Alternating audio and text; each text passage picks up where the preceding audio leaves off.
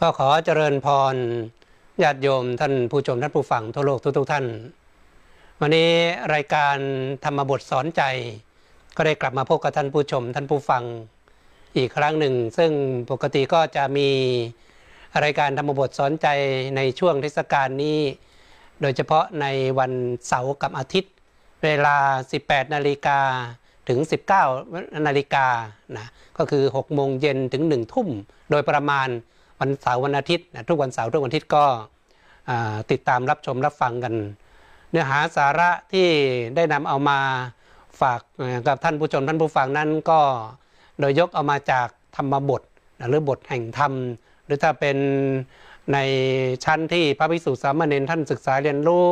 ท่านเรียกว่าธรรมปทัตถกถา หรือว่าธรรมธรรมปทัตถกถาแปล คือสามารถแปลจากภาษา บาลีออกมาเป็นภาษาไทย อยู่ในชั้นของอัตถกถา แต่เนื้อหาสาระก็มีบทที่เป็นพุทธพจน์ ที่พระพุทธเจ้าตรัสเอาไว้บางส่วน ก็เลยอยากจะได้นำมาเป็นเล่าเรื่องราวเพื่อให้พวกเราฟังกันแบบสบายๆ แล้วก็ได้ข้อคิดสกิดเตือนใจ เอาไปปรับใช้ในชีวิตประจำวัน ซึ่งในแต่ละบทธรรมหรือในแต่ละหัวข้อธรรม หรือแต่ในเรื่องราวของธรรมบทนั้น ก็มีเรื่องราวที่น่าสนอกสนใจมากมาย โดยเฉพาะเหมือนในวันนี้นะที่อยากจะนำเอามาเสนอให้พวกเราฟังนี้ก็จะเป็นเรื่องที่ยาว แต่ว่าเป็นเนื้อหาสาระที่ฟังดูแล้วติดตามดูแล้วก็จะได้รับรับทั้งความสนุกสนานความบันเทิง แล้วก็ได้ข้อคิดในการดำเนินชีวิตหลายๆ ประการ ก็เลยตั้งชื่อในเรื่องนี้ว่าทางแห่งอมตะนะ ด้วยความที่มันเป็นเรื่องยาวก็แบ่งเป็นตอนๆกันไป อย่างวันนี้นะก็เรียกว่าทางแห่งอมตะตอนที่หนึ่งทำไมจะเรียกว่าทางแห่งอมตะ ถ้าแปลเป็นภาษาไทยคือทางแห่งความไม่ตาย เอ๊ะทำไมเป็นอย่างนั้นใครเราอยากจะได้ทางแห่งความไม่ตายได้ไหมแล้วก็สามารถปฏิบัติอย่างไร ถึงจะเรียกว่าไปสู่ทางแห่งความไม่ตาย เดี๋ยวค่อยๆ ศึกษาเรียนรู้กันไป ในวันนี้เราจะเริ่มกันที่ตอนที่หนึ่งในตอนที่หนึ่งนั้น ก็อยากจะตั้งเป็นหัวข้อในเป็นลักษณะของการเดินเรื่องคำถามที่ขึ้นว่า มนเพลงเสียงพินเป็นมาอย่างไรทำไมต้องตั้งหัวข้อในประเด็นย่อยอย่างนี้ก็เพราะว่าในเนื้อหาสาระด้วยความที่มันเป็นเรื่องที่ยาว แล้วก็เรื่องราวของมนเพลงเสียงพินเนี่ยจะเป็นบทบาทสำคัญบทบาทหนึ่งในการเดินเรื่องเข้าไปสู่เหตุการณ์ ซึ่งเป็นเหตุการณ์ที่เกิดขึ้นในยุคก่อนพระพุทธเจ้า แล้วก็เป็นเหตุการณ์ที่เกิดขึ้นในยุคของพระสัมมาสัมพุทธเจ้า ถ้าพูดถึงเรื่องประเด็นแรกที่เราพูดกันเรื่องว่ามนเพลงเสียงพินเป็นมาอย่างไรนั้น ก็มีนิทานประลำปลาที่สืบสืบเล่าเล่ากันมาเป็นอย่างนี้ว่าท่านบอกว่าในยุคก่อนโน้นก็มีแคว้นอยู่สองแคว้น แคว้นแรกเรียกว่าแคว้นอัลลปะกะนะอัลลกะปะ อย่างแคว้นที่สองเรียกว่าแคว้นเวตทีปะกะ ในสองแคว้นหรือสองเมืองนี้ ก็มีราชโอรสก็คือเป็นราชโอรสที่จะต้องขึ้นมาสืบราชสมบัติต่อจากพ่อจากแม่จากราชบิดาพระราชมารดา ราชโอรสสององค์เนี่ยก็ไปศึกษาเล่าเรียนในสำนักเดียวกัน ก็เป็นเพื่อนสนิทกันมีความรู้จักมักคุ้นกันดี ทั้งสองราชทั้งสองราชบุตรเนี่ยถึงเวลาก็จะมีจุดนัดพบกัน ถ้าเป็นสำนวนพวกจอมยุทธก็ไปเจอกันที่ลงเตี้ยมอะไรประมาณนั้น แต่ยุคนั้นก็เรียกว่ามีศาลาศาลาระหว่างทาง ก็ราชกุมารจากอัลลปะกะก็จะเดินทางมาระหว่างครึ่งครึ่งทางเวททีประกะก็เดินทางไปไปเจอไปเจอไปแลกเปลี่ยนความคิดเห็นไปพูดคุยสนทนากัน จนกระทั่งหลังจากที่พระราชบิดาราชมารดาทั้งสองท่านนั้น เสียชีวิตไปก็สละราชสมบัตินะคือสวรรคตแล้วก็สละราชสมบัติให้กับทางอัลปกะกับเวทธิปกะนะก็คือทั้งสองราชกุมารนี้ขึ้นครองราช แม้ครองราชแล้วสองสหายเนี่ยก็ยังมีความสมัครรักใคร่กันดี ถึงเวลาก็เดินทางมาเยี่ยมมาเยียนมาพูดมาคุยกันเหมือนปกติ ตั้งแต่ขึ้นครองราชก่อนขึ้นครองราชก่อนที่จะเป็นกษัตริย์ คราวนี้พอมาอายุการมันมากขึ้นมากขึ้น ก็เริ่มมองเห็นสัจธรรมความเป็นจริงของชีวิต ว่าชีวิตที่ผ่านมาเราก็เป็นมาทุกอย่างเนาะเออเป็นเจ้าฟ้ามหากษัตริย์ ก็ได้รับปกครองบ้านเมืองด้วยความสงบสุขมาด้วยดีเสมอมาแต่ทำไมล่ะ มันเหมือนว่าชีวิตนี้มันยังขาดอยู่มันยังไม่เต็มเปี่ยมไม่เต็มอิ่มทำอย่างไรดีนะ เราถึงอยากจะหาหนทางให้กับชีวิตของตนเองนี่คือ ปรึกษาหารือกัน แล้วก็พูดคุยกันด้วยเขาเรียกว่าเป็นสหธรรมิกกันนะปรึกษาหารือกันเล่าเรื่องราวที่เป็นสัจธรรม เห็นคนเดินผ่านไปผ่านมา เอ๊ะก็กลายว่าสัตว์สุดท้ายคนเหล่านี้ก็เดินทางไปสู่ความตายกันหมดแล้วทำอย่างไรเนาะเราถึงจะพ้นจากความตายไปได้ทำอย่างไรชีวิตเราถึงจะไม่เวียนว่ายตายเกิดทุกทรมานกันอีก แต่ตอนนั้นพระพุทธศาสนายังไม่บังเกิดขึ้น ทั้งสองท่านนี้ก็เลยตัดสินใจบอกว่าเราก็อายุมากขึ้นแล้ว เอาอย่างนี้ก็แล้วกันสละราชสมบัติให้กับพระราชโอรสของตนเองในแต่ละแคว้นในแต่ละเมืองทั้งอันลปะกะแล้วก็ทั้งเวทติปะกะ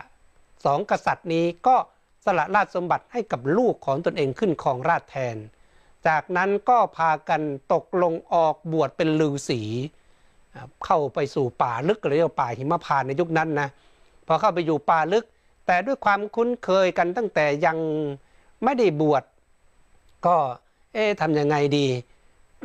ถึงเวลาก็ยังมานั่งมาพูดมาคุยกันปกติ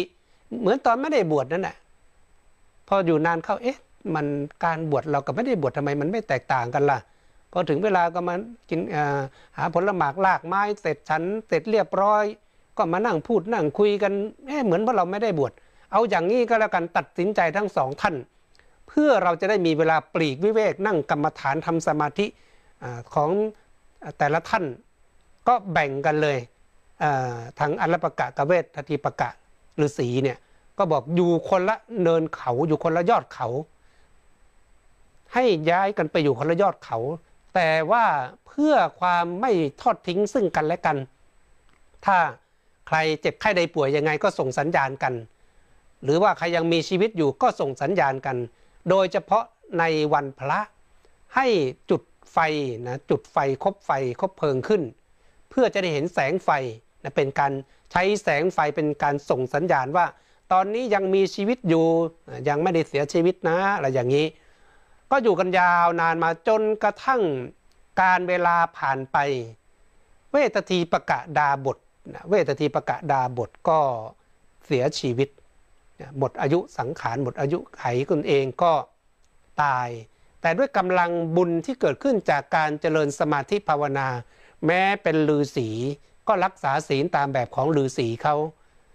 กำลังบุญนั้นส่งผลให้ไปเกิดไปเป็นเทพดานะก็เป็นเทวดาผู้มีศักย์ใหญ่นะท่านใช้คำว่าเทวดาผู้มีศักย์ใหญ่ แต่ในคัมภีร์นั้นไม่ได้บอกว่าถึงว่าเป็นเท้าศักกะ แต่ว่าบอกว่าเป็นเทวดาผู้มีศักย์ใหญ่ ก็ที่เทวดาผู้มีศักย์ใหญ่เนี่ยพอเกิดมาเป็นเทวดาปั๊บก็ย้อนอดีตลงไปว่า เอ๊ะทำไมเรามาเกิดเป็นเทวดาด้วยกำลังบุญอะไรหนอเพ่งเล็งลงไปด้วยตาทิพย์ของเทวดา ก็เห็นว่าอ้าว การที่เรามาเกิดเป็นเทวดาผู้มีศักย์ใหญ่เนี่ยมีนางอัปสรเป็นเป็นพันๆมีเป็นบริวารมีสิริสมบัติอะไรต่างๆอู้มันน่าดูน่าชมต่าง ๆ พวกเนี้ย เกิดด้วยกำลังบุญที่บำเพ็ญพจน์บำเพ็ญเพียรตอนเป็นฤาษีแล้วก็เห็นว่าอ้าวเพื่อนเรายังไม่เสียชีวิตนี่อันละประกาศดาบทยังมีชีวิตอยู่ในโลกมนุษย์ อยากกันนั้นเลย ในฐานะที่เราเคยเป็นเพื่อนเก่า ก็ไปเยี่ยมไปเยียนกันหน่อยก็แล้วกัน เทพดาผู้มีศักย์ใหญ่ท่านนั้น ก็แปลงกายมาเป็นมนุษย์นะแปลงกายเป็นมนุษย์ผู้หลงทางเป็นมนุษย์ชาวบ้าน เดินทางเข้าไปหาท่านอรปกะดาบท ก็ไปถามสารทุกข์สุขดีเป็นยังไงพระคุณเจ้า ท่านอยู่ตรงนี้มีความสุขสบายดีไหมอะไรไหมอัลปกะก็เล่าให้ฟังว่าเนี่ยตั้งแต่ตนเองพากันออกบวชมาเป็นฤาษีทั้งสองสหายเนี่ยแต่ว่าวันพระที่ผ่านมาไม่เห็นแสงไฟ สงสัยเพื่อนเราน่าจะเสียชีวิตแล้วละ่ะ เพราะไม่ส่งสัญญาณตามที่เลยกระตกลงกันเอาไว้คราวนี้ทางเวททีประกะที่ไปเป็นเทพดาเนี่ยหรือว่าเทวดา ก็บอกว่า แท้ที่จริงแล้ว คนที่ท่านพูดถึงนั่นน่ะก็คือข้าพเจ้านี่แหละ ก็พูดคุยกันจนกระทั่งทำให้อัลปกะนั้นเชื่อถือว่านั่นก็คือเพื่อนของตนเองไปเกิดเป็นเทวดาจริง ๆ พอพูดถึงถามไขต่างๆ แล้วเนี่ยก่อนที่เทวดานั้นจะกลับ ก็เลยถามท่านอัลลปกะดาบทว่า ท่านอัลลปกะ ในขณะที่ท่านบำเพ็ญพจน์บำเพ็ญเพียรอยู่ตรงนี้ในป่าเนี่ยมีความเดือดร้อนทุกข์ใจอะไรไหมท่านอัลปกาก็บอกว่าโดยสภาพความเป็นจริงทุกอย่างนั้น ก็สุขสบายดีทุกอย่างนะอาหารการกินก็อุดมสมบูรณ์ผลหมากรากไม้ต่าง ๆ นั้นพร้อมหมด แต่ว่ามันมีความเดือดร้อนอยู่อย่างหนึ่งก็คือ ช้างเนี่ยช้างป่ามันชอบพากันมาเวียนบนอยู่ใกล้ ๆ กับอาสมของท่านที่พักของท่าน แล้วก็เอาเท้ามาคุยดินเตะโอ้โหทำแล้วก็ต้องมาถ่ายมูดถ่ายอะไรต่างๆ ถ่ายมูดถ่ายคูดนะ ก็คือถ้าพูดเป็นภาษาชาวบ้านก็บอกมาขี้มาเยี่ยวใส่รอบกุฏิโอ้ลำบากคือจะต้องขนทิ้ง จะต้องเอาไปทิ้งไกลๆเพราะมันกลิ่นมันเหม็นคราวนี้เทวดาก็บอกเอาอย่างนี้ก็แล้วกัน เดี๋ยวข้าพเจ้าจะช่วยจัดการให้ในเรื่องนี้จัดการยังไง เทวดาก็บอกว่าข้าพเจ้าจะให้พิน วิเศษกับท่านพร้อมกับคาถากำกับ อืมอ่าคือพอพูดถึงพินเนี่ยหลายๆคนหลาย ๆ ท่านอาจจะนึกถึงพินในยุคปัจจุบันนะบางพินในยุคปัจจุบันนี้มันเริ่มมีสี่สายนะแท้ที่จริงนั้นพินในยุคก่อนๆถ้าไปดูศึกษาประวัติของพินเนี่ยบางยุคบางสมัยหรือว่าคนบางพวกบางพวกบางเผ่าเนี่ยนะคนในยุคก่อนๆเขาใช้พินเส้นเดียวก็มีสายเดียวก็มี พินสองสายก็มีพินสามสายก็มี คือในยุคนั้นอะใช้พินสามสาย แม้แต่ในยุคของพระสัมมาสัมพุทธเจ้า ที่ก่อนตัดสรุเราคงได้ยินว่าดิดพินสามสายนั่นไง แต่ยุคปัจจุบันนี้รู้สึกว่าจะพัฒนามาเป็นพินสี่สายละ ก็แล้วแต่ยุคแต่สมัยกันไป แต่ก็ยังใช้สายเป็นตัวขับเคลื่อนอยู่คราวนี้เทวดานั้นก็บอกว่าเราจะให้พินสามสาย พินพิเศษนี้แก่ท่าน แล้วก็ให้มนกำกับ ดังนั้นเทวดาบางพวกบางกลุ่ม หรือโดยเฉพาะในเทวดาในชั้นล่างๆ ที่เป็นเทภูมิเทวาพวกเทวดาชั้นจตุมหาราชิกาอะไรพวกนี้นะเขายังมีการใช้มนกันอยู่นะอย่างการใช้มนก็คือถ้าพูดเป็นภาษาปัจจุบันเรียกว่าพวกคาถาอาคมเนี่ยมันก็ยังมีอยู่ผลปรากฏว่าเทวดานั้นให้พินสามสายไปแล้วก็บอกว่า ถ้าหากท่านดีดพินสายที่หนึ่ง แล้วท่องคาถานี้กำกับนะมันต้องมีมนต์กำกับนะ ถ้าบางคนบอกโอ้ยงั้นข้าพเจ้าเอาพินสามสายมาดีดกันก็คงไม่ใช่ แต่ต้องมีมนต์กำกับ ดีดสายที่หนึ่งใช้คาถานี้กำกับปั๊บนี่ โอ้โหช้างได้ยินเสียงนี้เมื่อไหร่จะวิ่งหนีแบบโอ้โหไม่คิดชีวิตเลย บอกว่าวิ่งหนีหัวหางจุกตูดเลยว่างั้นเถอะไม่อยากจะกลับมาดูมาไม่ไม่เหลียวกลับมาดูเลยว่าใครเป็นคนดีด แต่ถ้าดีดสายที่สองแล้วใช้คาถากำกับ อืมกำกับปุ๊บดีดสายที่สองช้างนั้นกลัววิ่งหนีก็จริงแต่ก็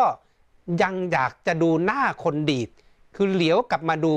วิ่งไปก็เหลียวกลับมาดูวิ่งไปก็เหลียวกลับมาดูนี่นะสายถึงนี้นี่กลัวมากวิ่งหนีหางจุกตุดไปเลย แต่สายที่สอง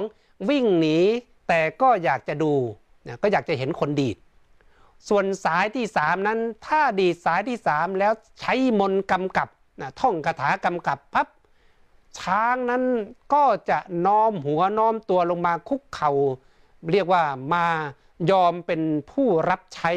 ผู้ซื่อสัตย์ผู้บริผู้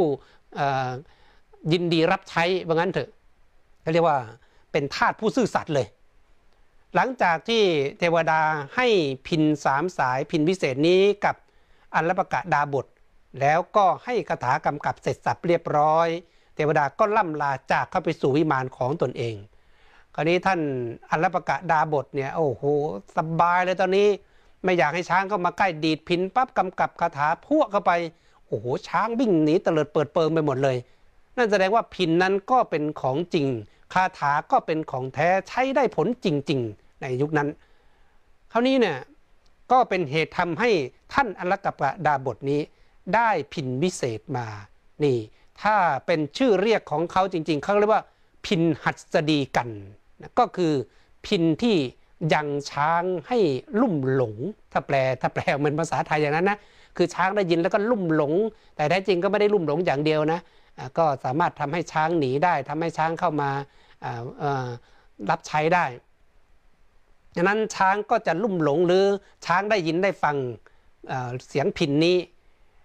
ก็เป็นจุดเริ่มต้นที่เราเรียกกันว่า มุนเพลงเสียงพินนี่ แต่ว่าอันนี้เป็นแค่จุดเริ่มต้นนะแท้ที่จริงแล้วอนาคตต่อไปเนี่ยจะมีบทบาทมากเลยเรื่องพินตัวนี้ข้อที่พอมาพูดถึงตัดตอนมาถึงเรื่องในส่วนที่สองก็จะพูดเกี่ยวข้องกันกับใครคือพระราชาผู้มาทางอากาศ อืม คราวนี้ตัดภาพไปที่เมืองโกสัมพีนะเมืองโกสัมพีนี่ก็มีโอ้กษัตริย์สืบสันติวงศ์กันก็เรียกว่าพากันปกครองบ้านเมืองผลิตฟ้าประชาชนกันอยู่ดีกินดีกันจนกระทั่งผ่านการเวลามายาวนาน จนกระทั่งมาถึงกษัตริย์ในยุคนี้นะในยุคของในเหตุการณ์ที่เกิดขึ้นนี้ ในยุคนั้นเมืองโกสัมพีเนี่ยก็จะอยู่ในเรียกว่าแคว้นปรันตปะปรันตปะนะกษัตริย์มีพระมเหสีกำลังเขาเรียกว่าทรงคันก็คือมีท้องท้องใหญ่ใกล้จะคลอดแล้ว โอ้ย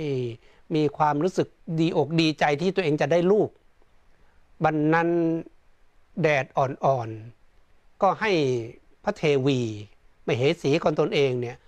คลุมผ้ากำพลสีแดงซึ่งเป็นผ้าชิ้นเนื้อดีมากแต่ออกเป็นสีแดงเขาถือว่าสีแดงเป็นสีมงคลในยุคนั้นเหมือนกันนะ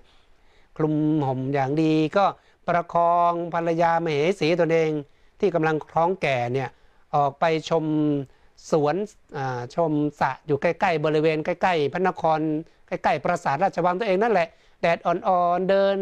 ก็เรียกบริหารขันบริหารร่างกาย ในยุคนั้นมันมีนกชนิดหนึ่งเขาเรียกว่านกหัสดีลิง เป็นนกที่ใหญ่มาก แล้วในคัมภีร์นั้นบอกว่านกชนิดนี้จะมีกำลังมหาศาล มีกำลังขนาดไหนขนาดว่าสามารถสู้กับช้างได้ห้าตัวนะห้าเชือกนะท่านบอกมีกำลังเท่ากับห้ากำลังช้างสารอย่างนั้นนะ่ะคือสามารถที่จะดึงสู้กับช้างห้าตัวได้เลยผลปรากฏว่านกหัสดีเป็นนกที่ใหญ่แต่ยุคปัจจุบันนี้น่าจะสูญพันธุ์ไปแล้ว ก็เราคงจะเห็นในภาพที่เป็นภาพวาดบ้างหรือในบางจังหวัดที่เขาจะให้เกียรติผู้หลักผู้ใหญ่ก็จะสร้างเป็นนกหัสดีลิง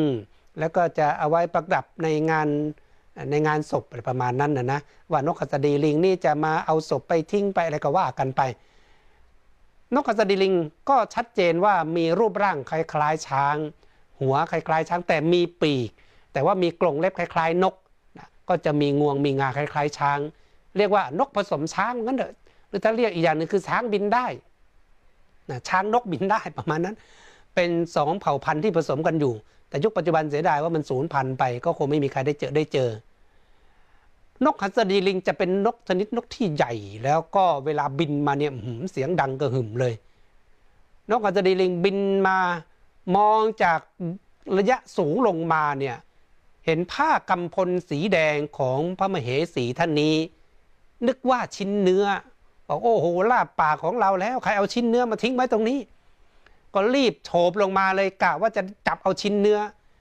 คราวนี้เนี่ยพระกษัตริย์นั้นอะพระราชานั้นโอ้ยกำลังประคับประคองพระมเหสีคนตนเองด้วยความเอ็นดูด้วยความรักความปรารถนาดีพาชมนกชมไม้อยู่ในสวนในสระตรงนั้น โอ้พอได้ยินเสียง นกหัสดีลิง เห็นนกหัสดีลิงโฉบลงมาจากนั้นกลัวตาย เห็นไหมนี่คนเราคิดว่ารักกันนักกันหนา พอเหตุการณ์เหตุเพศภัยอะไรเกิดขึ้นมา เอาชีวิตเป็นตัวเอาเอาชีวิตตนเองรอดไปก่อน เอาตัวรอดไปก่อน นั่นแสดงว่าคนเรานั้นรักตัวเองมากกว่าคนอื่น ทิ้งพระมเหสี เพราะว่ามเหสีคันท้องท้องโตแล้วคันแก่แล้วเนี่ยใกล้จะคลอดอยู่แล้ว วิ่งหนีไม่ทันนะวิ่งหนีไม่ทันก็ ล้มลุกคลุกคลานอยู่ตรงนั้น นกขัสดีลิงก็โฉบลงมาใช้กรงเล็บกรงเล็บ จับไปเลยคราวนี้พ่อมเหสีนั่นน่ะก็เป็นคนฉลาด รู้เลยว่าโดยธรรมชาติของสัตว์เดรัจฉานเนี่ยจะกลัวมนุษย์ จะกลัวเสียงมนุษย์ ก็ไม่ไม่ร้องขอความช่วยเหลือ เกาะจับที่กรงเล็บนั้นปล่อยให้นกหัสดีลิงนั้นนะจับตนเองอยู่ในกรงเล็บ หิ้วไปอย่างนั้นนะ ไปไปยาวไกลเลยบินไปจนกระทั่ง เข้าไปถึงป่าลึกในป่าหิมพานต์ที่ดาบททั้งสองนั้นออกบวชก็นั่นแหละ ท่านใช้คำว่าบอกว่าบินตั้งแต่ในช่วงแดดอ่อนๆ ถ้าเทียบเป็นเวลา8ปดโมงครึ่งสมมตินะแปดโมงเจ็ดโมงแปดโมงประมาณเนี้ย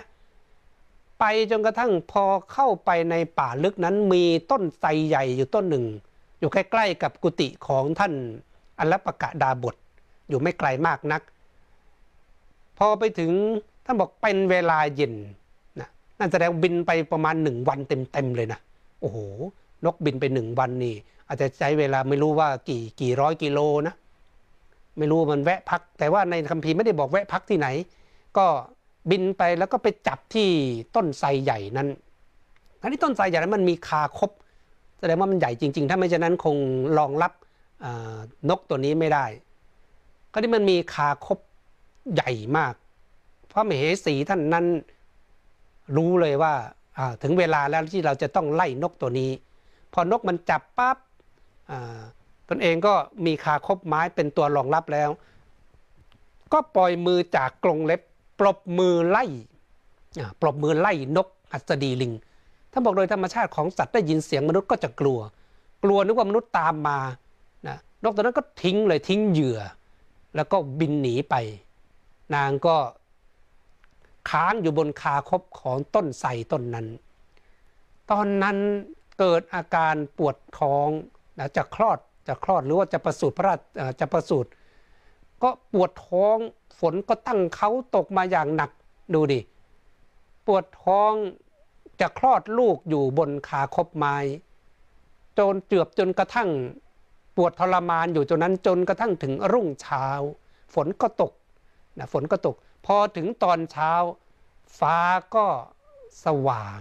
นะเขาเรียกฟ้าหลังฝน ดวงอาทิตย์กำลังโผล่พ้นขึ้นมา แสงเงินแสงทองจับขอบฟ้า ฟ้าเปิด ฟ้าใส ประสูติพระราชโอรสออกมาเป็นผู้ชาย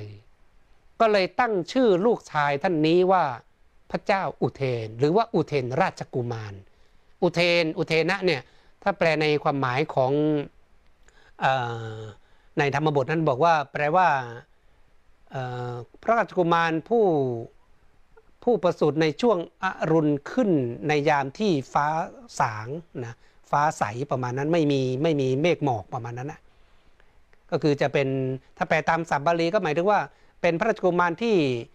เกิดขึ้นในช่วงดวงอาทิตย์กำลังขึ้นนะ แต่ว่าเป็นแสงเงินแสงทองอะไรประมาณนั้นแหละ เป็นความสว่างสวัย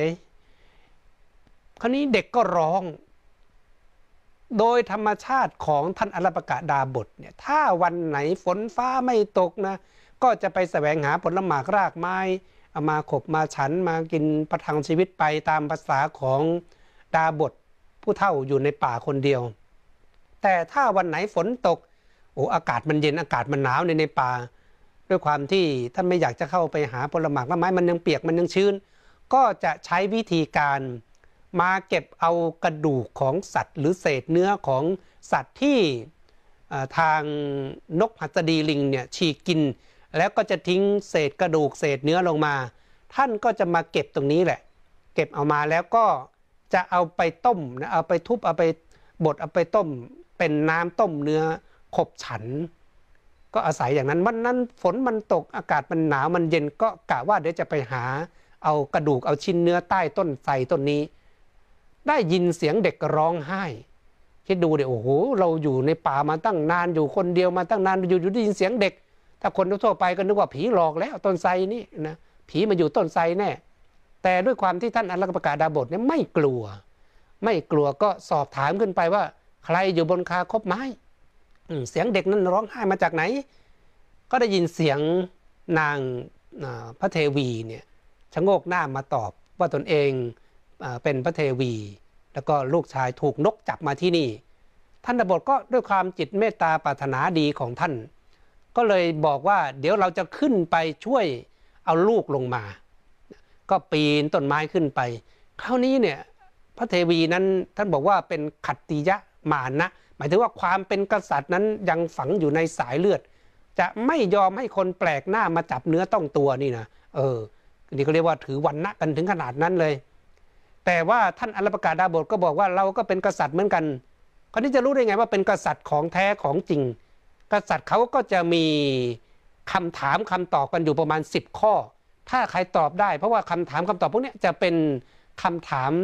ที่รู้กันได้จะเรียกว่าเป็นความลับ หรือเป็นปริศนาสำคัญที่ทำให้รู้ว่านี่เป็นกษัตริย์ของแท้ ถ้าเป็นถ้าไม่ใช่กษัตริย์จะไม่รู้ ก็จะถามต่อไปตอบมาอ้าวรู้นี่เป็นกษัตริย์ของแท้ของจริง ก็เลยบอกว่าเราเป็นกษัตริย์ออกบวชมา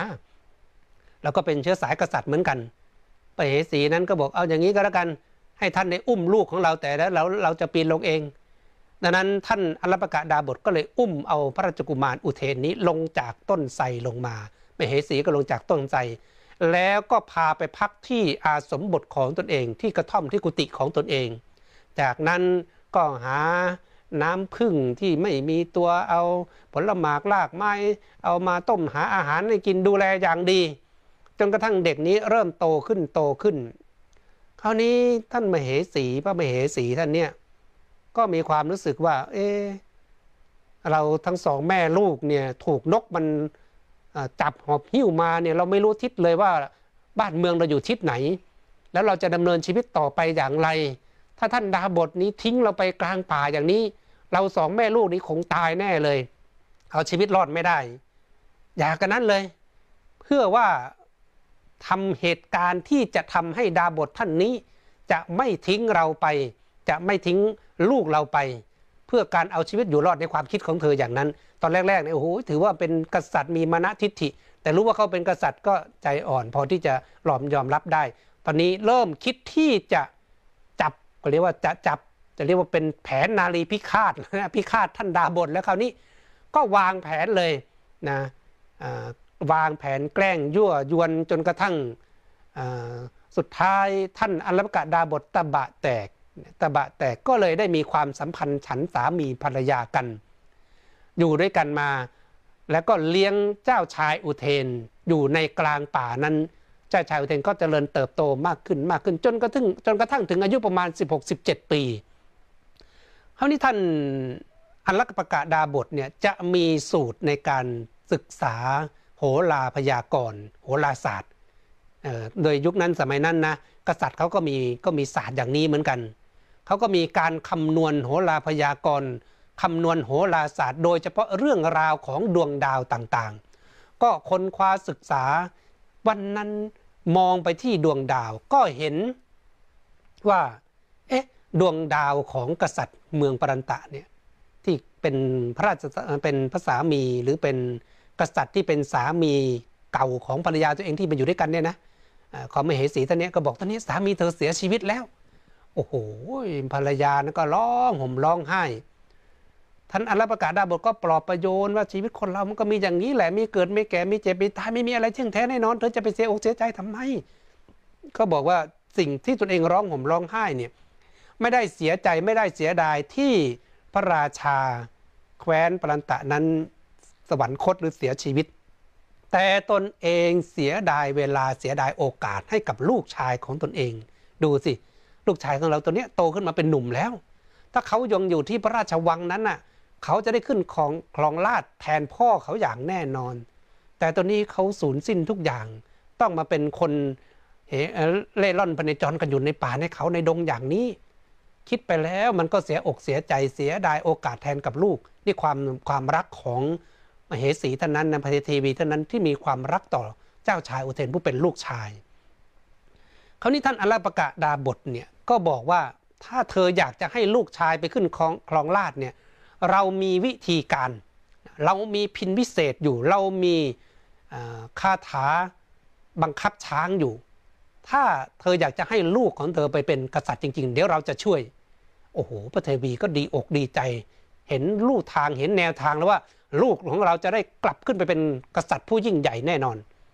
จากนั้นท่านอัลลประกาศดาบทก็เลยเรียกเจ้าชายอุเทน ตอนนี้ยังไม่ได้เป็นเจ้าชายนะเป็นจะเรียกว่าเป็นเด็กชายอุเทนอยู่ในป่าในเขาแล้วนะ มาแล้วก็พาขึ้นไปบนต้นไทรแล้วก็เห็นช้างนี่เป็นโอ้โหเป็นพันๆเลย หลายๆ พันตัวในช้างป่าเนี่ยหลายโขลงเลย จากนั้นเมื่อช้างเข้ามาใกล้ ก็สอนวิธีการดีดพินนะเขาเรียกว่าพินมนเพลงเสียงพินที่บังคับช้างนี้ ดีดสายที่หนึ่งปั๊บนิวช้างก็ได้ยินพบปุ๊บแล้วก็เจ้าชายอุเทน บนท่องบนคาถาคาถาแรกเท่านั้นอะ ช้างวิ่งหนีหางจุกตูดไปเลยวันที่สองก็มาเรียนสาที่สองโอ้ช้างวิ่งไปก็เลี้ยวกลับมาดู ดูที่ว่าใครเป็นคนดีดมันมาจากไหนมายังไง แต่ก็กลัวพอมาถึงสายที่สามเนี่ย วันที่สามก็ดีดแล้วก็ไล่มน โอ้โห ช้างมาคุกเขา่ายอมจิโรลาเป็นข้าทาสบริวารของพระเจ้าอุเทนนะเจ้าชายอุเทนหรือเด็กชายอุเทนตอนนั้น หลังจากที่อุเทน เรียนวิชาหัสดีกัน หรือมนเพลงเสียงพินนี้สำเร็จแล้ว วันนั้นได้เลิกงามยามดีนะท่านอลักปดาบทนี่ดูโอ้โหได้เวลาสมควรแล้วนะตามสูตรของเขาโหราพยากรของเขา ก็ขึ้นไปที่ต้นไทรแล้วก็ดีดพินเรียกช้างมา โอ้เป็นเป็นช้างแบบก็เรียกว่าเป็นช้างหนุ่มช้างตกมันช้างหัวหน้าจ่าโขงอะไรพวกนั้นอะมาปั๊บแล้วก็ให้มันมาคุกเขา่าไปกระซิบข้างหูช้าง ว่าเราจะไปบุกเอาราชสมบัติคืนอาราชสมบัติของพ่อเราที่เมืองโกสัมพีท่านต้องช่วยเรา โอ้โหช้างจ่าโขงนั้นได้ยินเสียงปุ๊บก็ยืนขึ้นร้องบังคับการสั่งจัดขบวนทัพช้างเลย เรียกช้างหนุ่มๆมาเป็นพันๆนะเลียงหน้า แล้วก็เอาช้างแก่ช้างเด็กช้างอะไรพวกนี้ถอยหลังออกไป ก็คือคัดเลือกเอาเฉพาะช้างตัวหนุ่มๆหลายพันตัวหลายพันเชือก ล้อมรอบพระเจ้าอุเทน พระเจ้าอุเทนก็ขี่ช้างจากโขงนั้น เดินทางมุ่งตรงมา ก่อนที่จะเดินทางแม่ก็เลยบอกว่า ให้สัญลักษณ์เอาไว้ คือตอนนั้นก่อนที่จะถูกนกหัสดีลิงจับมานั้นน่ะ วันนั้นพ่อเนี่ยกษัตริย์นั้นนะได้มอบแหวนแหวนประจำตระกูลแหวนประจำราชสำนักใส่ให้ เพื่อเอาไว้ให้ลูกกับผ้าผ้าสีแดงผ้ากำพลสีแดง แล้วก็บอกเลยว่าในเมืองนั้นนะมีอมาตผู้ใหญ่ชื่ออะไรยังไงบอกบอกบอกหมดเลย พระเจ้าอุเทนก็จดจำไว้หมด แล้วก็มีแหวนกับผ้ากำพลสีแดงห่อเรียบร้อย จากนั้นพระเจ้าอุเทนกับ คารวานช้างนะก็พากันเดินทางมุ่งหน้าสู่โกสัมพีในระหว่างเดินทางมาไปเจอหมู่บ้านชาวป่าชาวเขาบ้านหมู่บ้านเล็กหมู่บ้านนะก็ประกาศว่าถ้าใครอยากจะร่วมขบวนทัพกับเรา เราจะให้ยศถาบรรดาศักดิ์จะให้ลาบยศสรรเสริญจะไม่ต้องมาลำบากอยู่บ้านนอกข้องนากันอย่างนี้อีกแล้ว ชาวป่าเหล่านั้นเห็นอนุภาพของ เจ้าชายอุเทนเนี่ยนะโอ้โหมีแสนยานุภาพสามารถบังคับช้างได้ขนาดนี้ เป็นกองทัพใหญ่ขนาดนี้ ก็พากันทิ้งบ้านทิ้งเรือน เดินตามมาเป็นกองทัพใหญ่คารวานใหญ่ โดยมีคารวานช้างนี่เดินนำหน้าขบวนมา โอ้พระเจ้าอุเทนกวาดเขาเรียกว่าเกลี้ยกล่อมประชาชนตามลายทางมาเป็นกองทัพใหญ่ จนกระทั่งบุกประชิดไปถึงโกสัมพี จากนั้นก็ใช้ช้างล้อมเมืองโกสัมพีใช้ประชาชนที่ตนเอง หวานล้อมมาจากบ้านนอกเนี่ยนะล้อมโกสัมพีส่งจดหมายเข้าไปในเมืองโกสัมพีว่า จะให้ราชสมบัติดีๆ หรือจะมีการรบรากันเกิดขึ้น มหาอามาตย์ท่านผู้ใหญ่ที่นั่นก็บอกว่า เราจะไม่ให้แต่เราก็จะไม่รบนะเพราะว่าอะไรเพราะว่ากษัตริย์เราตายไปเนี่ย ตามธรรมเนียมของโกสัมพีจะต้องสืบสันติวงการด้วยการคลองลาดตามชั้นนะคือไม่ได้ว่าเอาคนนอกเข้ามาคลองลาดคือต้องเป็นเชื้อสายกษัตริย์ของโกสัมพีเท่านั้น แต่ว่ามเหสีของเราถูกนกยักษ์จับไป เราไม่รู้ชะตากรรมว่า เธอนั้นเสียชีวิตแล้วหรืออย่างสวรรคตแล้วหรือยังดังนั้นถ้าเราไม่ได้คำตอบตราใดเราก็จะไม่ตัดสินใจรบหรือให้สมบัติแก่ท่าน โอ้พระเจ้าเทนได้ฟังอย่างนั้นรู้เลยว่านี่มันเข้าทางแล้วแล้วนี่ ก็เลยบอกว่าเรานี่แหละคือลูกชายของพระเทวี ลูกชายของมเหสีท่านนั้นพวกมหามาตก็บอกท่านมีอะไรเป็นพยานหลักฐานล่ะ ก็เลยเรียกอุเทนนะราชกุมารอุเทนเข้าไป พระราชกุมารอุเทนก็บอกถึงจำชื่อของผู้หลักผู้ใหญ่ในรั้วในวังได้หมดเลย แต่เขาก็บอกว่ามันไม่ได้เป็นประมาณใครๆก็สามารถท่องจำได้ แบบนี้รู้จักกันได้ ดังนั้น เจ้าชายอุเทนก็เลยเอาแหวนประจำตระกูลกับผ้ากำพลสีแดงซึ่งเป็นผ้าเฉพาะของราชสำนักเท่านั้น โอ้โห พออมหาอามาตย์ผู้หลักผู้ใหญ่ตรงนั้นเห็นอย่างนั้นเข้า ก็เลยตัดสินใจยกราชสมบัติให้กับพระเจ้าอุเทน เพราะว่ารู้ว่านี่คืออของแท้นะมีการพิสูจน์แล้วว่านี่คือของแท้ ดังนั้นพระเจ้าอุเทนก็เลยได้ขึ้นครองราชเป็น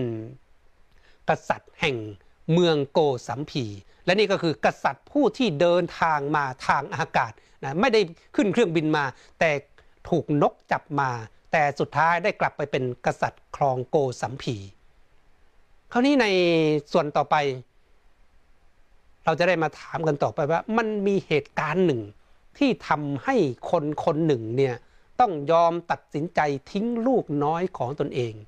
อะไรเป็นสาเหตุทำให้เขาต้อง บีบคั้นทำให้เขาต้องยอมสละทิ้งลูกน้อยผู้เป็นที่รักของตนเอง เราตัดภาพมาที่ย้อนไปย้อนกลับไปยาวกว่านั้นอีกนี่ในในของการขึ้นครองราชของพระเจ้าอุเทนเนี่ยถือว่าในอยู่ในยุคของพุทธกาลยุคของพระสัมมาสัมพุทธเจ้า แต่ในเหตุการณ์ที่จะเล่าต่อไปนี้จะมีความยงใยต่อมา แต่ให้ย้อนกลับลึกเข้าไปอีกตั้งแต่ยุคนู้นเลยยุคตั้งแต่ พระปัจเจกับพุทธเจ้าบังเกิดขึ้น ไม่ใช่ยุคของพระพุทธศาสนาบังเกิดขึ้นนะแต่ว่าเป็นยุคของพระปัจเจกับพุทธเจ้าบังเกิดขึ้น ในยุคนั้นในแคว้นอลปกะแต่คนละแคว้นกันนะคนละแคว้นกันกับตรงนี้ ก็เกิดเหตุเพศภัยเขาเรียกว่าเกิดอหิวาตกโรคหรือโรคระบาดหนัก เกิดโรคระบาดก็พาผู้คนพากันทิ้งบ้านทิ้งเมือง คือการเกิดโรคระบาดของคนในยุคนั้นเขาบอกว่ามันจะค่อยๆ เกิดมาจากสัตว์เล็ก ๆ ในบ้านก่อน ในคัมภีร์ในตำรานั้นบอกว่าพวกมแมลงในบ้านเนี่ยอย่างเช่นมแมลงวันมแมลงสาบอะไรพวกนี้นะแมงสาบอะไรพวกนี้จะค่อยๆ ตายไปก่อนตายไปก่อน แล้วก็จะค่อยพวกหนูพวกอะไรก็ค่อยตายตามไป แล้วก็จะมาไก่มาหมูมาสุนัขมาอะไรเนี่ยค่อยๆ ตายตายขึ้นมาใหญ่ขึ้นมาเรื่อยๆจนถึงพวกบัวควายต่างๆ เริ่มตาย คราวนี้เริ่มกลับก็มาถึงคนละ อเริ่มสัตว์ใหญ่เริ่มตายพวกนี้รู้แล้วว่า อยู่กันไม่รอดแน่ มันจะต้องกลับมาถึงคนทำอย่างไรเราจึงจะเอาตัวรอดได้ ก็พากันทิ้งบ้านทิ้งเมือง เอาเก็บเอาสมเอาสมบัติที่มีมาได้ หรือเอาสเสบียงที่หาได้มากที่สุด ก็พากันหอบพลุงพลังหนีตายจากบ้านเมืองเก่าของตนเอง ไปตายเอาดาบหน้าคราวนี้มีครอบครัวเล็ก ๆ อยู่ครอบครัวหนึ่ง พ่อนะชื่อว่าโกโตฮาริกะ แม่นะชื่อว่านางกาลี ชื่อนั้นชื่อกาลีเนี่ยไม่ได้เป็นเรื่องของอัปมงคลนะกาลีแปลว่าการการเวลานี่แหละถ้าเรียกชื่อปัจจุบันนะนางสาวการอะไรประมาณนั้นนะการแปลว่าการละแปลว่าการเวลาเนี่ยนะพอภรรยาเนี่ยเพิ่งคลอดลูกมาไม่กี่เดือนเอาประเมินว่า3-4 เดือน ลูกกำลังน่ารักนะกำลังน่ารัก เกิดโรคบาดโรคระบาดขึ้นอย่างนี้ ก็พากันหนีตาย เดินทางกันไป ผ่านป่าเขาลำเนาภัยจนกระทั่งอาหารการกินสเสบียงหมด พอสเสบียงหมดนั้นหิวมากแต่ยังไม่มันไม่ทะลุออกจากเส้นทางป่าไปหาบ้านเมืองอื่นสักทีหนึ่งคราวนี้เนี่ยภรรยาก็อุ้มลูกมาก็เหนื่อยล้า ก็ผัดกันกับสามี ก็เปลี่ยนให้สามีอุ้ม สามีอุ้มก็เหนื่อยก็ล้า อุ้มเด็กเหมือนอายุไม่กี่ขวบเนี่ยนะ ไม่กี่เดือนเนี่ยจะว่ามันจะว่าหนักก็ไม่ได้หนักมาก แต่ว่าด้วยความที่คนเรามันอดอาหารนะอดอาหารไม่มีแรง สามีก็ปรึกษากับภรรยาว่าเอาอย่างนี้ก็แล้วกัน เราเนี่ยทิ้งลูกก่อนได้ไหมยอมสละลูกของเราเลย แล้วเราก็ค่อยไปทำเอาใหม่ผลิตเอาใหม่ก็แล้วกัน เรายังมีชีวิตอยู่ เดี๋ยวสามารถทำใหม่ขึ้นมาได้ ภรรยาบอกไม่ยอม ลูกของเรายังไงยังไงก็ไม่ยอมให้ลูกตาย จะเป็นจะตายยังไงก็ต้องเอาลูกไปด้วย ก็เปลี่ยนกันผัดกันไปผัดกันมาอย่างเงี้ย จนกระทั่งสามีนั้นเหนื่อยล้ามาก ก็ค่อยๆเดินช้าลงช้าลง พอถึงเวลาที่ช่วงจังหวะที่ตนเองอุ้มลูกเลยนะ เปลี่ยนผัดมากับอุ้มลูกแทนภรรยาเนี่ยก็ปล่อยภรรยาเดินนำหน้าห่างไปเรื่อยๆห่างไปเรื่อยๆพอภรรยาห่างรับสายตาปั๊บก็รีบเอาลูกชายของตนเองเนี่ย ไปนอนไว้ใต้ต้นไม้ แล้วก็เดินตัวเปล่าไป ภรรยารอเอ๊ะทำไมมาช้าจังพอมาทันเขาเอาในลูกหายไปไหน ก็บอกว่าลูกเราเนี่ยเอานอนไว้ใต้ต้นไม้นู่นแล้ว ไม่เป็นไรหรอกไปเหอะเดี๋ยวเราก็ไปทำเอาใหม่ก็บอกกันอย่างนั้น ภรรยาร้องห่มร้องไห้ น้ำหูน้ำตาไหลไม่ยอมเดินต่อ บอกว่าจะยอมตายกับลูกถ้าไม่เอาลูกไปด้วย ทิ้งแบบนี้ไม่ได้ สุดท้ายโกตุฮาริกะเนี่ยผู้เป็นสามีก็ใจอ่อนยอม เดินกลับมา มาเอากะว่าจะอุ้มลูกต่อไป แต่พอมาถึงแล้วด้วยความที่เด็กก็หิว แล้วก็เปลี่ยนผัดกันไปเป็นเด็กบอบช้ำมาก สุดท้ายก็ไปตายอยู่ใต้ต้นไม้นั้น ภรรยาก็ร้องห่มร้องไห้ น้ำตาแทบเป็นสายเลือดด้วยความหัวอกของแม่ แต่เมื่อลูกตายแล้วสุดท้ายตัดสินใจยังไงก็ต้องทิ้งลูกของตนเองศพลูกของตนเองไว้ตรงนั้น หลังจากที่ทิ้งศพลูกไปแล้วก็พากันเดินทาง ทะลุออกจากป่านั้นไป พอทะลุออกป่านั้นไปก็ไปเจอฟาร์มวัว ฟาร์มเลี้ยงวัวนมของคนในยุคนั้นนะเออการเลี้ยงวัวนมก็มีมายุคหลายยุคหลายสมัย พอทะลุออกไปก็โอ้โหด้วยความหิวกระหายมากก็เข้าไปขอน้ำดื่มขออาหารกินที่บ้านของเจ้าของฟาร์มวัวนี้ฟาร์มเลี้ยงวัวนี้ เจ้าของฟาร์มก็ใจดีมากเป็นคนใจบุญมาก เห็นสองสามีภรรยานี้เดินทางไกลมาด้วยความเหนื่อยล้าอิดโรยอย่างนั้นเกิดความสงสารเมตตา ก็ให้อาหารการกินก็เรียกว่าข้าวปลายาตข้าวที่หุงด้วยน้ำนมอย่างดี แล้วก็ให้น้ำให้ท่าอะไรอย่างดี จากนั้นก็จะเอาข้าวปลายาตของตนเองเนี่ยข้าวที่ผสมด้วยน้ำนมเนี่ยให้กับสุนัขตัวเมียที่ตนเองเลี้ยงไว้ตัวหนึ่งกินไปด้วย โอ้โหสวยภรรยานั้นก็เหนื่อยล้ามาก แล้วก็รู้สึกว่า คิดถึงลูกด้วย แล้วก็อยากจะให้สามีนี่กินเยอะๆ ก็มีความรู้สึกว่า ตอนนี้เราก็เหลือแค่สามีที่จะเป็นเสาหลักให้กับครอบครัว ก็บอกสามีว่าถ้าท่านเนี่ยอยู่เราก็อยู่ได้ แต่ถ้าท่านเป็นอะไรไปเนี่ยเราก็คงอยู่ลำบากเอาอย่างนี้ก็แล้วกันแบ่งส่วนที่เราได้มาเนี่ยให้สามีกินให้เต็มอิ่มแล้วก็ตนเองก็กินพออยู่ได้กินเล็กๆน้อยๆแต่ด้วยความที่กระเพาะของสามีนั้นน่ะมันหิวจัดมามากก็เรียกกระเพาะมันว่างมานาน แล้วด้วยความที่หิวกระหายอย่างนั้นก็อัดเต็มที่เลย เพราะอัดเต็มที่คืนนั้น คืนนั้น อาหารไม่ย่อย อาหารท้องอืดเขาเรียกว่าลมชนิดหนึ่งเรียกว่าสตติวาสนะก็คือลมที่คล้ายๆหอกตัดขั้วหัวใจ แต่ก่อนที่ตนเองจะตายนั้นน่ะใจประวิงคิดไปอิจฉาสุนัขตัวเมียตัวนั้นน่ะที่กำที่ท่านเจ้าของฟาร์มวัวนี่นะ เขาเลี้ยงด้วยน้ำนมด้วยข้าวผสมน้ำนมปลายาคือน้ำนมวัวเนี่ยมีความอิจฉาว่าโอ้ยชีวิตเรามันทำไมรันทดเหลือเกิน ดูดิขนาดสุนัขอะมันได้กินข้าวปลายากินข้าวผสม น้ำนมวัวอย่างดีทุกวัน แต่เราเนี่ยโอ้ยลำบากยากแค้นยากจนเหลือเกิน อิจฉาสุนัข ในขณะที่นอนนั้นภาพในใจไปคิดถึงสุนัขพอลมสติวัตตัดหัวใจชั่วก็ตาย ตายไปด้วยใจไปผูกพันอยู่กับสุนัข ปฏิสนธิวิญญาณก็วุบไปไปเกิดอยู่ในท้องของสุนัขตัวนั้นนะไปเป็นลูกของสุนัข สุนัขนั้นก็ท้องอยู่ประมาณ 6-7 เดือน เจ้าของฟาร์มก็ดูแลนะรักปรารถนาดีกับมันก็เลี้ยงดูมันอย่างดี ฝ่ายภรรยาตื่นขึ้นมาเห็นสามีตนเองตายแต่แล้วโอ้ยเสียอกเสียใจมากร้องห่มร้องไห้ แล้วก็ทำงานรับจ้าง ขอทำงานรับจ้างอยู่กับ ฟาร์มวัวนั่นแหละเจ้าของฟาร์มเขาก็สงสารเนาะอุตส่าห์เดินทางไกลกันมาสุดท้าย ลูกก็เสียไปในระหว่างทางสามีก็มาตายไปอีก เอางี้ก็รับมาเป็นคนงานก็แล้วกันพอเธอออได้ค่าจ้างรางวัลมาก็เอาซื้อเอาข้าวนะได้ข้าวทั้งข้าวมาหนึ่งทนาน มาหุงข้าวใส่บาตรอุทิศส่วนกุศลไปให้กับสามี แต่ตอนนี้สามียังรับไม่ได้เพราะสามีไปเกิดเป็นสุนัขแล้ว ก็อุทิศไปให้ แล้วก็ทำบุญ ราวนี้ก็อยู่ทำงานกับท่านเจ้าของฟาร์มวัวนั้น มีโอกาสได้ทำบุญ เพราะเจ้าของฟาร์มวัวเป็นคนที่มีศรัทธา นิมนต์พระประเจกับพุทธเจ้าหนึ่งรูปเนี่ยมาขบฉันพระตังหารที่บ้านตนเองเป็นประจำประจำโอ้คนใช้คนนี้นะที่เป็นภรรยาเก่าของกุตุหริกาในนางกาลีเนี่ยก็มีโอกาสได้สั่งสมบุญตลอดเลย ได้ทำบุญไปกับเจ้านายด้วย หลังจากที่สุนัขตัวนั้นท้องมาได้ประมาณ 6-7 เดือนก็คลอดออกมาเป็น เขาเรียกลูกโทน คือสุนัขตัวผู้ตัวเดียวนะสุนัขตัวนั้นเกิดขึ้นมาแล้วเจ้าของก็รักเอ็นดูมันก็เลี้ยงดูมัน แม้พระปเจกับพุทธเจ้า หลังจากที่ขบฉันพัตาหารเสร็จแล้ว ท่านก็จะโยน ข้าวคำหนึ่งสองคำให้กับสุนัขตัวนั้นเขาเรียกว่าเลี้ยงด้วยความเอ็นดูของมันอย่างนั้นน่ะสุนัขก็เกิดความรักความผูกพันกับพระปเจกับพระเราแต่เล็กเลย มีความรักความผูกพันกันมา พอมันเริ่มโตขึ้นโตขึ้น เจ้าของฟาร์มเนี่ย ก็พามัน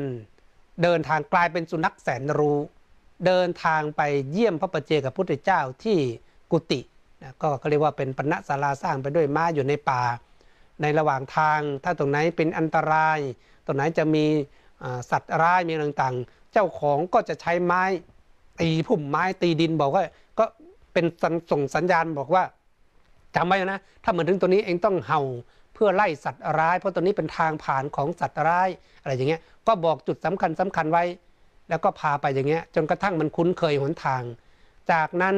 ก็บอกพระประเจกับพุทธเจ้า ว่าถ้าข้าพเจ้าไม่สะดวกมานิมนต์ก็จะส่งสุนัขโกตุหกลิกะตัวนี้มานิมนต์พระประเจกับพุทธเจ้าตอนนั้นมาเนี่ยเจ้าของฟาร์มบัวก็จัดเตรียมอาหารเสร็จสับเรียบร้อยก็สั่งสุนัขตัวนั้น ให้ไปนิมนต์พระประเจกับพระพุทธเจ้า สุนัขก็วิ่งไปพอไปถึงตรงไหนที่เป็นอันตรายตามที่เจ้าของสอนเอาไว้ก็จะเห่าเห่าเป็นสัญลักษณ์ไล่สัตว์ร้ายเห่าต่างๆพวกนี้ก็ทำตามที่เจ้าของสอนไว้ทุกอย่าง จนกระทั่งไปถึงหน้ากุฏิก็จะเห่าเรียกเห่าเรียกจนกระทั่ง พระปเจกพระเจ้าก็รู้แล้วว่าอ๋อตอนนี้มีสุนัขมานิมนต์แล้ว ก็ห่มผ้าห่มผ่อนเรียบร้อย อุ้มบาตรถือบาตรออกจากกุฏิมา ก็เดินทางตามสุนัขนะสุนัขก็เดินนำหน้าพามากระทั่งถึงบ้าน ตายด้วยความสิ้นอายุ เอ๊ะเทวดาตายสิ้นความอายุเป็นยังไง สมมุติว่าเราทำบุญไว้เนี่ยนะ เยอะมากกำลังบุญเนี่ยจะต้องส่งผลให้เราอยู่ยาวนานเลย แต่อายุของเทวดานั้นเขามีอยู่แค่นั้น เหมือนอในสวรรค์ชั้นดาวดึงนะสวรรค์ชั้นดาวดึง หนึ่งพันปี สมมุตินะหนึ่งพันปีที่ดาวดึง อย่างเงี้ย ถ้าหนึ่งพันปีดาวดึง อายุเราไปถึงแล้วบุญเราส่งไปถึงหนึ่งพันปี คือหมดอายุแค่นั้นก็ต้องตาย ก็เหมือนมนุษย์ปัจจุบันเนี้ยเรามีอายุโดยเฉลี่ยก็ประมาณ 75 ปี ก็ใครที่มีอายุยาวมาถึง 75 ก็คือตาย แต่ของเทวดาเขาก็จะเป๊ะกว่านั้นพอถึงพันปีปั๊บนะก็คือบุญกำลังบุญเขายังเหลืออยู่ แต่อายุของความเป็นเทวดาเขาหมดเขาก็ต้องตาย ตายแล้วแต่ด้วยกำลังบุญนั้นถ้ากำลังบุญนั้นมาก พอบางทีเขาก็กลับไปเกิดเป็นเทวดาชั้นเดิมอีกก็ได้ หรือบางทีถ้ามันยังมีมากกว่า แล้วกำลังบุญที่เขาเป็นเทวดา มีโอกาสได้ไปสั่งสมบุญเพิ่มด้วยการไปไหว้พระจุลามณีหรือไปทำบุญอะไรต่างๆในยุคไปทำสมาธิไปสวดมนต์อะไรที่อยู่ในความเป็นเทวดาของเขาอะนะเขาอาจจะเปลี่ยนภพภูมิจากดาวดึงไปยามาไปดูสิทธิ์อะไร ก็ไปเปลี่ยนแปลงกันตรงนั้นได้ แต่ก็จะหมดอายุอย่างแรกเรียกว่าตายเพราะหมดอายุของความเป็นเทวดา แต่ว่าบางทีกำลังบุญยังเหลืออยู่ อย่างที่สองตายด้วยความสิ้นบุญ ตายด้วยความสิ้นบุญคือ อายุของเทวดาสมมติเขาให้หนึ่งพันปี แต่ทำบุญไปน้อยเหลือเกิน อยู่ไปได้แค่ห้าร้อยปีกำลังบุญที่หมดนะกำลังบุญที่เคยทำมาสมมุติว่าเคยใส่บาตรครั้งหนึ่งในชีวิตวันคล้ายวันเกิดครบรอบ 25 ปีอะไรประมาณนี้สมมุตินะกำลังบุญนั้นนึกถึงได้ก่อนตายส่งผลไปอ่าก็ทำให้เราไปเป็นเทวดาสมมติว่า 500 ปีของเทวดาหรือ 500 ปีทิพย์หมดแล้วกำลังบุญส่งไปได้แค่นั้น ไม่มีบุญต่อไปอีกแล้ว ทั้งทั้งที่อายุมันเหลืออีกตั้งห้าร้อยแต่หมดแค่นั้นก็ทำให้เทวดาตายได้เหมือนกันนะตายเพราะหมดอายหมดบุญ อย่างแรกหมดอายุ อย่างที่สองหมดบุญอย่างที่สามตายด้วยความสิ้นอาหาร คือเทวดาเนี่ย แม้ไปเป็นเทวดา โดยเฉพาะในเทวดาชั้นดาวดึงในชั้นล่างๆเนี่ยหรือทั้งหกชั้นเนี่ยก็จะมีการใช้อาหารอยู่ แต่ว่าก็จะประณีตไปตามแต่ละชั้นละชั้นละชั้น ดังนั้นอาหารทิพย์โดยเฉพาะในดาวดึงก็ต้องมีการกินอาหารทิพย์เหมือนกันนะ ไม่ใช่ว่าเป็นเทวดาแล้วไม่ได้กินอาหารต้อง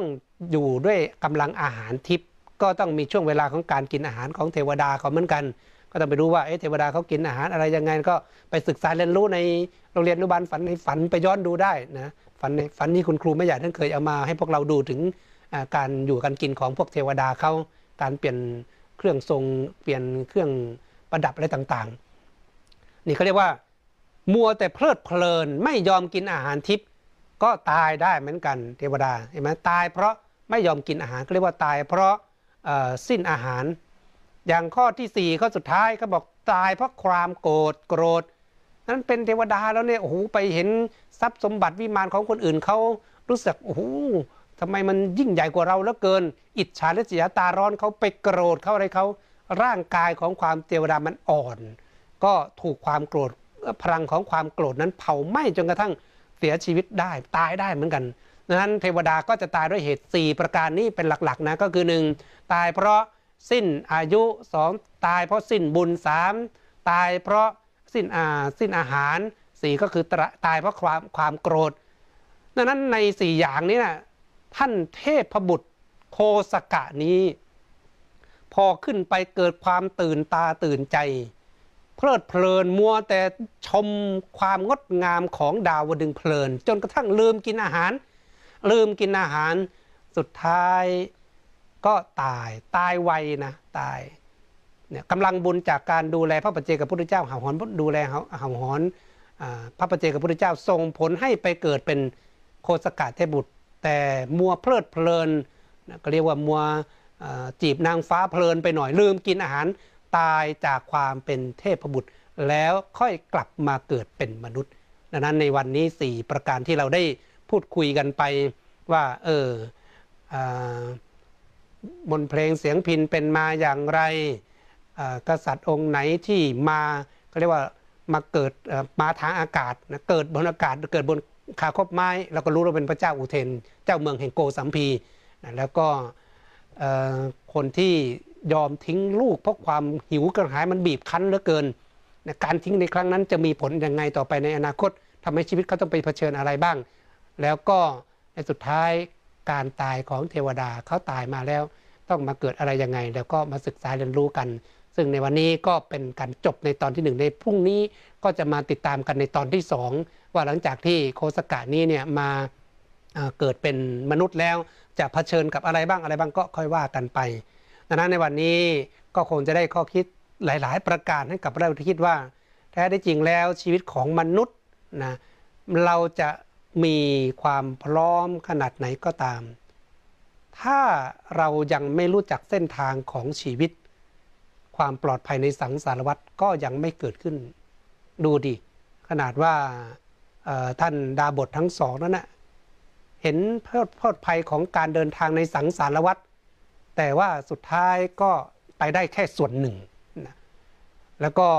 เราเห็นได้ว่าความยากจนข้นแค้นเนี่ยมันบีบคั้นเหลือเกิน ดังนั้นเราเรารู้แล้วว่าถ้าจะแก้ความยากจนข้นแค้นได้ ก็ต้องอาศัยกำลังบุญจากการทำทาน ดังนั้นถ้าเราอยากจะไม่ยากจนข้นแค้นอีกก็ต้องขยันทำทาน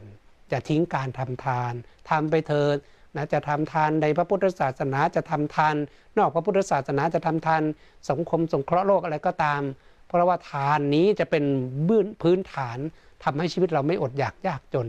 นะทำให้ชีวิตเราไม่ต้องไปถูกบีบคั้น จนกระทั่งต้องไปทิ้งลูกถึงขนาดนั้น แล้วก็ในส่วนที่ 3 เราจะเห็นได้ว่าความศรัทธาเลื่อมใสในพระรัตนตรัยเนี่ยพระรัตนตรัยนั้นเป็นของสูงส่งเป็นของมีค่า เราอย่าไปลุมด่าเราอย่าไปพากันดูถูกเหยียดหยาม เพราะว่านั่นมันจะเป็นเหตุแห่งบาปที่เกิดขึ้นในใจของเรา เห็นไหมแค่สุนัขตัวหนึ่ง ดูแลหาด้วยความรักความปรารถนาดีกำลังบุญยังส่งไปถึง เทพบุตรนะชั้นดาวดึงไปเป็นโคสกาเทพบุตร แล้วก็แม้ไปเป็นเทวดาแล้วเราก็ประมาทไม่ได้ เพราะว่าสุดท้ายแล้วก็ต้องกลับมาเกิดอีกถ้าตราบใดเรายังไม่เข้าสู่พันธิพาน นี่ก็เป็นข้อคิดสกิดเตือนใจที่ให้เราดำเนินชีวิตด้วยความไม่ประมาท ส่วนพรุ่งนี้เราจะมีเรื่องราวอะไรต่างๆ ที่มาต่อจากตอนนี้จะมีอะไรเป็นตัวนำเสนอข้อคิดสำหรับการดำเนินชีวิตก็ต้องติดตามกันในวันพรุ่งนี้เวลา 18 นาฬิกาถึง 19 นาฬิกาโดยประมาณของทุกวันเสาร์วันอาทิตย์นะเรื่องของธรรมบทสอนใจ ดังนั้นสำหรับวันนี้ก็คงอนุโมทนาสาธุการกับทุกทุกท่าน ขอให้ทุกท่านมีความสุขความเจริญ ขอให้รอดปลอดภัยมีชัยชนะ ร่ำรวยแข็งแรงเข้าถึงธรรมโดยง่ายโดยเร็วพันจงทุกท่านเทิน